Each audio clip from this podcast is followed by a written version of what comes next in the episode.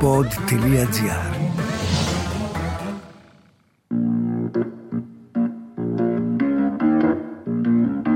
Θέλει η αρχαιότητα να κρυφτεί και η χαρά δεν την αφήνει.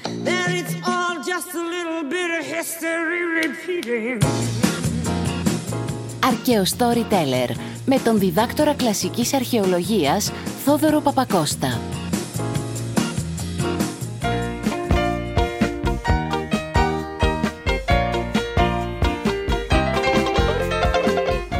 Μπάλα μπαλίτσα. Θέλετε μπαλίτσα; Μπαλίτσα.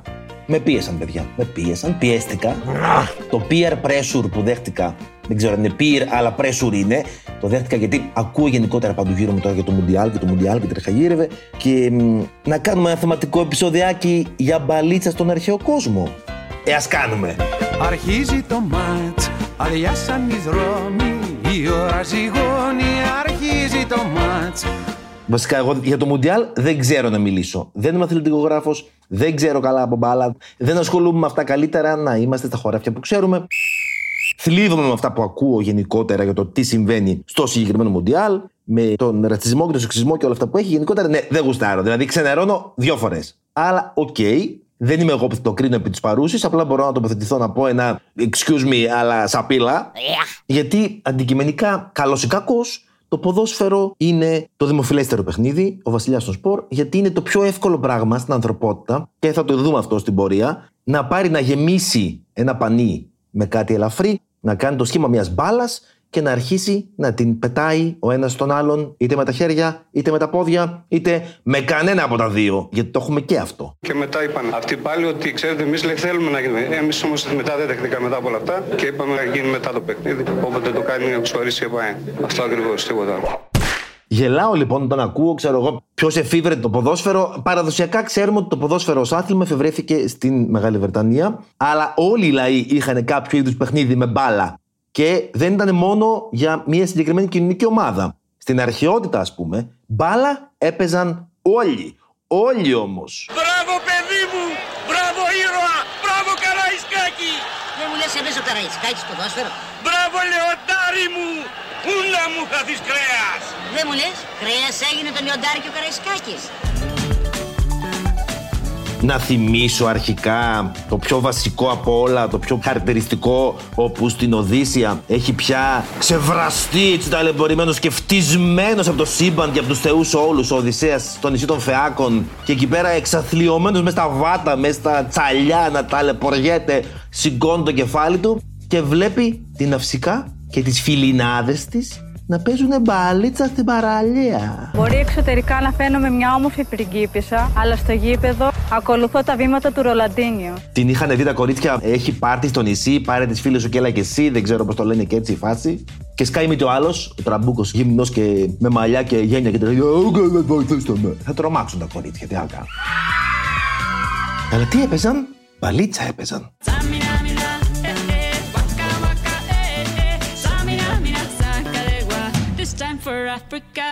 Έπαιρναν λοιπόν στον αρχαίο κόσμο δέρμα ή ύφασμα, μπορεί και κυστιχύρου, ας πούμε, κάποιο είδους κομματιού εντέρου, σκληρού αρκετά, για να το γεμίσουν με κάτι ελαφρύ. Τύπου μαλλί, άχυρα, πανιά, κλωστές κτλ.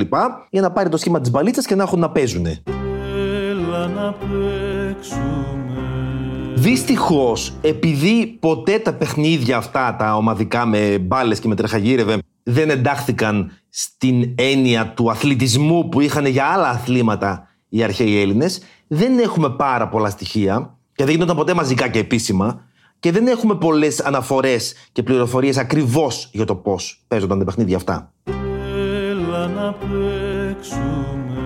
Αλλά σίγουρα έπαιζαν χίλια δυο περίεργα παιχνιδάκια όπως παίζουμε κι εμείς σαν παιδιά και ενδεχομένως και τώρα δεν ξέρω τώρα τι κάνουν τα παιδιά, αν πάνε να παίξουν.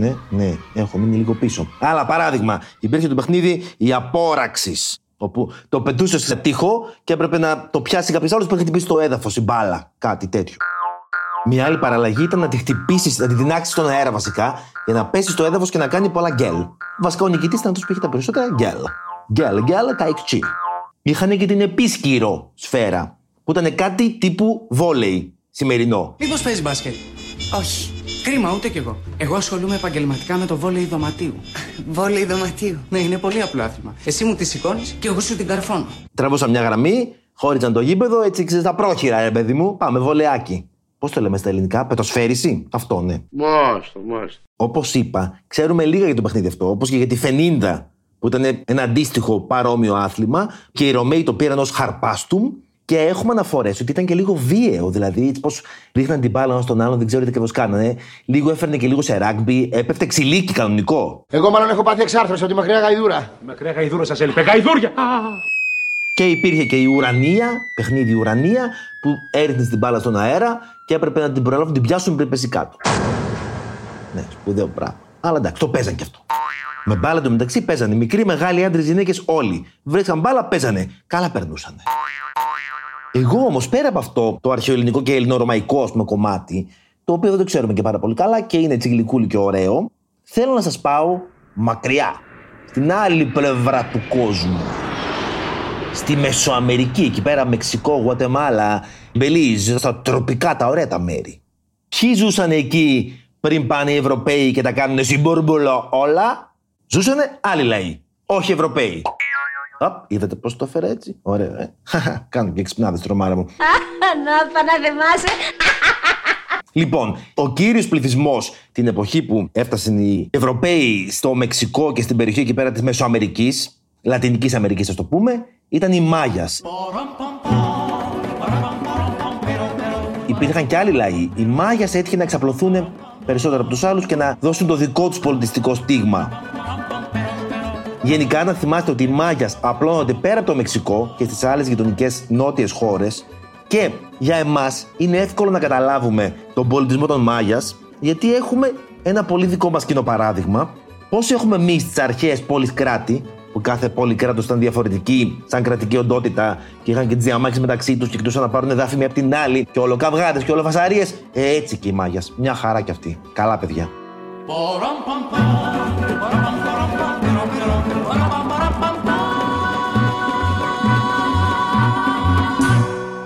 Οι Μάγιας λοιπόν είχαν το πιο διάσημο παιχνίδι της μπάλας που υπήρξε ποτέ στον αρχαίο κόσμο. Και το λέμε σήμερα, οι ειδικοί επιστήμονες αναφέρονται σε αυτό με τον πολύ εμπνευσμένο και πρωτότυπο τίτλο «Το παιχνίδι με την μπάλα». Τρομερό. Ναι, μπράβο. Δηλαδή κάποιος κουράστηκε πάρα πολύ για να το σκεφτεί αυτό. Είναι όπως λένε οι Άγγλοι, ας πούμε, ότι το τζάκι το είπανε fireplace. A place where there's fire. Μπράβο, way to go. Δηλαδή, πολύ thought expended σε όλο αυτό. Anyway, μπορεί να μην κουράστηκαν να δώσουν ένα πιο πρωτοτυπό όνομα τέλος πάντων, αλλά το παιχνίδι αυτό ήταν πάρα πολύ σημαντικό για την κοινωνία της Λατινικής Αμερικής εκείνη την εποχή. Φαίνεται πολύ απλό, δεν ξέρουμε ακριβώς, ακριβώς όλες τις λεπτομέρειες. Έχουμε κάποιες ενδείξεις γιατί τα ιερογλυφικά των Μάγιας έχουν διαβαστεί σε πολύ μεγάλο βαθμό. Μας έχουν σωθεί πολύ λίγα από τα γραπτά τους κείμενα, να το πούμε και αυτό. Και φταίνε οι Ευρωπαίοι γι' αυτό, παιδιά, αντικειμενικά. Και δι οι Χριστιανοί. Sorry κιόλας. Αλλά όταν από το 1492 και μετά που πάτσε το πόδι του Κολόμποθ και άρχισαν να απλώνονται τα Ισπανάκια και οι λοιποί εκεί πέρα, άρχισε ένας πόλεμος προφανώς και θεωρούσαν ότι έπρεπε να τους εκπολιτήσουν λίγο, να τους κάνουν χριστιανούς, να μάθουν τη σωστή την θρησκεία γιατί αυτά που πιστεύουν δεν είναι σωστά. Και κάπου εδώ πέρα για να κάνει enter στην ιστορία και κάποιος κύριος Diego de Landa. Diego de Landa. My name is Bond. James Bond. Ο Διέγκο λοιπόν, που ήταν φραγκισκανός μοναχός, θεωρούσε ότι οι Μάγες ήταν σατανιστές και κάθε στοιχείο της κουλτούρας τους ήταν δαιμονικό, γιατί δεν ήταν χριστιανικό, και αυτό δεν είναι καλό. Και πέρα από τις μαζικές εκτελέσεις που διέταξε, στις 12 Ιουλίου του 1562 πήρε και έκαψε στην πυρά όλα τα βιβλία των Μάγιας, γιατί περιείχαν, λέει, μόνο σατανισμό. Οι Μάγιας είχαν κώδικες, δικά τους βιβλία κανονικά, γράφανε από λογοτεχνία μέχρι επιστήμες και μαθηματικά οτιδήποτε και δεν μας σώθηκε σχεδόν τίποτα. Μας σώθηκαν τέσσερα μόνο. Από τα οποία ένα είναι στο Μεξικό, το άλλο είναι στη Δρέσδη, το άλλο στο Παρίσι και το τελευταίο στη Μαδρίτη.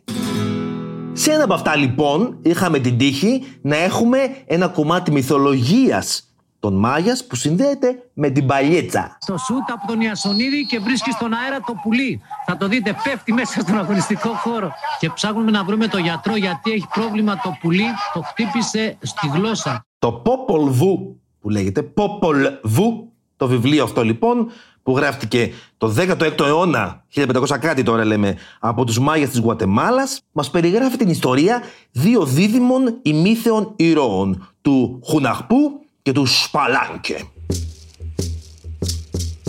Ο μύθος ξεκινάει από τον μπαμπάκα τους, ο οποίος είχε ανακαλύψει μια μπάλα και τα κατούκα, τα κατούκα, πακα, πακα, πακα, πακα, έπαιζε μπαλίτσα συνέχεια με την ώρα την μπαλίτσα, πακα, το κατάκα, πακα, στο έδαφος κάτω και κάποια στιγμή ήρθαν από κάτω οι θεοί του κάτω κόσμου, πάθαν πονοκέφαλο και ήταν στη φάση δεν έχει ανακαλυφθεί και η παρακεταμόλη, θα τρελαθώ, κάντε το να σταματήσει το ζαβό επάνω, δεν αντέχουμε άλλο. Άντε γεια, δεν αντέχω άλλο ρε. Σηκώνονται λοιπόν οι θεοί του κάτω κόσμου και πιάνουν τον πατέρα των δίδυμων, τον κατεβάζουν κάτω, τον φυλακίζουν, τον βασανίζουν και εν τέλει τον αποκεφαλίζουν. Αλλά, plot twist, πριν αποκεφαλιστεί, πρόλαβε ο Μπαγάσας, πρόλαβε ο Μαλαγάνας να σαγηνεύσει μία θεά του κάτω κόσμου και να την αφήσει έγκυο. Οπ, you didn't see that coming, did ya? Τι έγινε, ρε παιδιά; Μία από τις κόρες λοιπόν των θεών του κάτω κόσμου ξεμυαλίστηκε με τον Gold G αυτόν τον ε, μπαλαδόρο τον υπέροχο έμεινε έγκυος και γέννησε τα δίδυμα το Χουναχπού και τον Σπαλάνκε είναι σ, παχύ, σ, σ Σε μια εκδοχή του μύθου λοιπόν ο Χουναχπού και ο Σπαλάνκε θέλουν να εκδικηθούν το θάνατο του πατέρα τους γυρίζουν πάνω στη γη και προσκαλούν τους θεούς του κάτω κόσμου σε ένα παιχνίδι ζωής και θανάτου και ό του θαύματος. Τα δίδυμα κερδίζουν τους θεούς του κάτω κόσμου στην μπάλα και τους εξορίζουν στην Χιμπάλμπα που είναι ο κάτω-κάτω κόσμος. Πιο κάτω δεν έχει δηλαδή. Χάος, άδης, άδυσος. Με αυτό το μύθο λοιπόν έντυσαν οι Μάγιας το παιχνίδι που είχαν, το πολύ σημαντικό παιχνίδι με την μπάλα. Ναι, που έχουμε αυτό το υπέροχο όνομα, το παιχνίδι με την μπάλα. Ναι. Και φτιάχνανε σχεδόν σε όλες τις πόλεις τους, τις μεγάλες πόλεις σίγουρα, ειδικά στάδια ποδοσφαίρου, ας το πούμε. Στάδια παιχνιδιού για την μπάλα. The ball game που το λένε στον αγγλοσαξονικό κόσμο. Τα στάδια αυτά λοιπόν, φανταστείτε τα σαν ένα επίπεδο χώρο, ορθογώνιο, που δεξιά και αριστερά είχε χτισμένες απότομες παριές, πλαγιές. Σαν τη χάρια που λίγο έγερναν. Λίγο. Εκεί πάνω λοιπόν, στο κέντρο του ενός τείχου και στο κέντρο του άλλου, στη μέση του σταδίου, είχε δύο λίθινους κρίκους μεγάλους. Αυτό είναι το γκολ που λέμε. Εκεί είναι ας πούμε, που πρέπει να στοχεύσει ο παίκτης. Η μπάλα πίκυλε. Μπορεί να ήταν και μικρούλα, σχετικά 12 εκατοστά σε διάμετρο, μέχρι 24 εκατοστά. Ζύγιζε από 1 έως 3 κιλά. Ήταν από καουτσούκ φτιαγμένη. Και αυτήν έπρεπε να πετάξει η κάθε ομάδα και να περάσει μέσα από το δαχτυλίδι της αντίπαλης ομάδας. Αλλά όχι με τα πόδια, ούτε με τα χέρια. Με τον κορμό.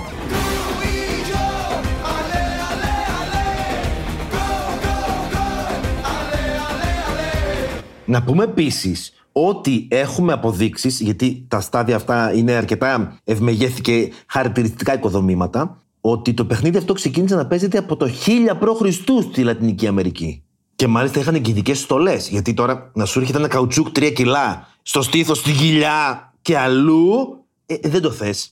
Άρα φτιάχνανε στολέ με δέρματα σπασιά και διάφορα, που προφανώς ήταν και ειδικά διακοσμημένες, γιατί ήταν και λίγο. Ξέρεις πώς είναι σήμερα το Super Bowl στην Αμερική με το rugby, που την βάζουν εκείνα τα πολύ padded προστατευτικά. Κάπως έτσι φανταστείτε το. Απλά χωρίς να βγαίνει η Beyoncé ή η Madonna ή ο Justin Timberlake στο ημίχρονο να τραγουδάει. Το juicy θέμα όμως, η λεπτομέρεια η ζουμερή, η σοκαριστική είναι άλλη. Ότι έχουμε στοιχεία ότι η ομάδα που έχανε θυσιάζονταν τελετουργικά. Δεν έπρεπε να χάσεις. Αυτό που δεν είναι ξεκαθαρισμένο στην έρευνα ακόμα είναι αν θυσιάζονταν και σκοτώνονταν οι χαμένοι σε κάθε παιχνίδι της μπάλας. Σε κάθε παρτίδα, δηλαδή σε κάθε event.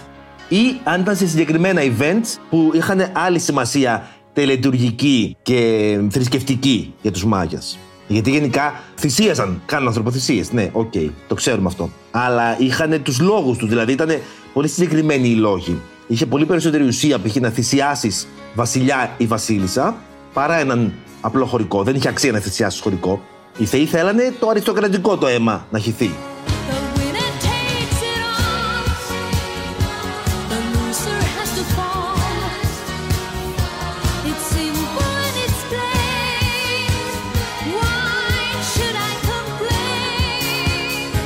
Και είχαν μάλιστα και την άλλη συνήθεια, ε. Άμα θέλανε να πάρουν χρησμό, άμα θέλανε να κάνουν αφιέρωμα στους θεούς, έπρεπε να πάρουν ένα ακαθωτό σκηνάκι με αγκάθια επάνω, ας πούμε, τύπου σειρματόπλεγμα, να το περάσουν από τη γλωσσίτσα τους.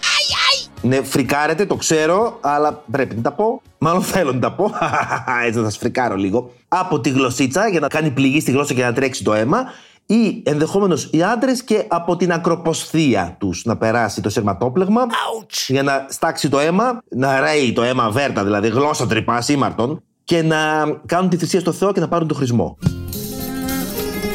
Και επομένως, μιας που είχαν ούτως ή άλλως πολέμους μεταξύ τους, είχαν εχμαλώτους από διαφορετικές πόλεις ούτως ή άλλως, είναι και λίγο ερώτημα στο τέλος του παιχνιδιού της μπάλας. Θυσίαζαν την αντίπαλη ομάδα, μόνο τη χαμένη ομάδα θυσίαζαν κάποιους ειδικά κρατούμενους εχμαλώτους που τους είχαν εκεί πέρα. Περιμένετε λίγο εσείς να παίξουμε και όταν τελειώσει το παρτάκι μας θα σας θυσιάσουμε. Don't worry.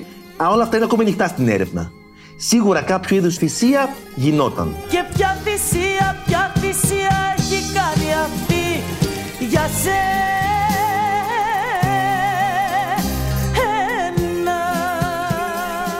Σας φαίνεται ξαφνικά λίγο, λίγο, λίγο πιο ήπιο το Μουντιάλ του Κατάρ.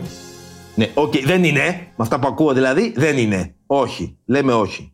Είναι πιο ήπιο από τις ανθρωποθυσίες. Αλλά 2022 είμαστε, παιδιά. Δεν θα έπρεπε να είναι όπως είναι τώρα έτσι. Sorry. Αν ένας λέει ο παδός σηκώσει μια rainbow flag, θα σου παίρνουμε τη σημαία την LGBT, εμείς, έτσι. Για να μην φας ξύλο. Από ποιον, από εμά! Μου αν σας άρεσαν οι πληροφορίες, γενικά στείλτε μου τα μηνύματά σας και πείτε μου αν σας άρεσε και λίγο Μεσοαμερική και Μάγιας και Ασδέκη και τέτοια, να πιάσουμε και αυτούς καμιά φορά και λίγο Τολτέκους και λίγο Μιξτέκους και όλα αυτά. Ναι, έτσι τους λέγανε τους εκείνους. Τολτέκη, Μιξτέκη, Ασδέκη, Τσιμιτσέκη και όλα τα λοιπά. Για να δούμε, ρε παιδί μου, αν αρέσει, να ξανακάνουμε μερικά αφιερωματάκια, γιατί το πήρα λίγο πολύ επιδερμικά τώρα. Τώρα πάτε να δείτε λίγο την παλίτσα σας εγώ πάω να διαβάσω λίγο για τον Χουναχπού και τον Σπαλάνκε και το Πόπολ Βου και τα βιβλία που μας σώθηκαν τα ελάχιστα από τους Μάγιας. Γιατί να πούμε επίσης πως τον κύριο, τον φραγκισκατό τον μοναχό του Ντελάντα που σας είπα που έκαψε όλα τα βιβλία του έχουν ακόμα άγαλμα στην πόλη του Μεξικού. Γιατί για τα επόμενα χρόνια ήταν ο εκπολιτιστής του Μεξικού το ωραίο δεν σας είπα, το καλύτερο. Το καλύτερο, γιατί έτσι αγαπάει ο Θεός τον κλέφτη. Οι Μάγιας αναγκάστηκαν να αλλάξουν γλώσσα, να αλλάξουν τα πάντα με το ζόρι. Δεν έμεινε κανείς να ξέρει την αρχαία γραφή. Πώς διαβάστηκε όμως; Ο Ντελάντα έκανε ένα ολέθριο για αυτόν λάθος. Σημείωσε στο προσωπικό του ημερολόγιο κάποιους ήχους της γραφής των Μάγιας. Και χάρη σε αυτό οι μελετητές τσούκου τσούκου με αφορμή αυτό κατάφεραν σιγά σιγά να ξαναζωντανέψουν, να αποκρυπτογραφήσουν τη γραφή των Μάγιας και έτσι από μία πολύ μικρή χαραμάδα ξαναμπήκε το φως. In your face, Delanda! Τα πήρα πάλι. Μονίμως τα παίρνω. Τέλος πάντων. Άντε, φιλιά, τα λέμε.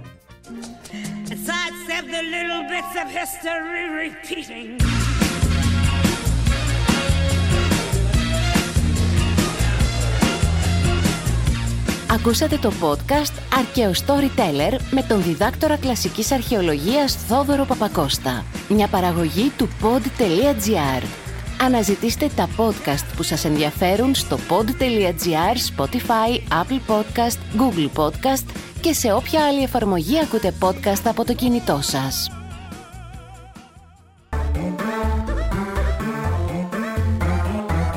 Pod.gr. Το καλό να ακούγεται.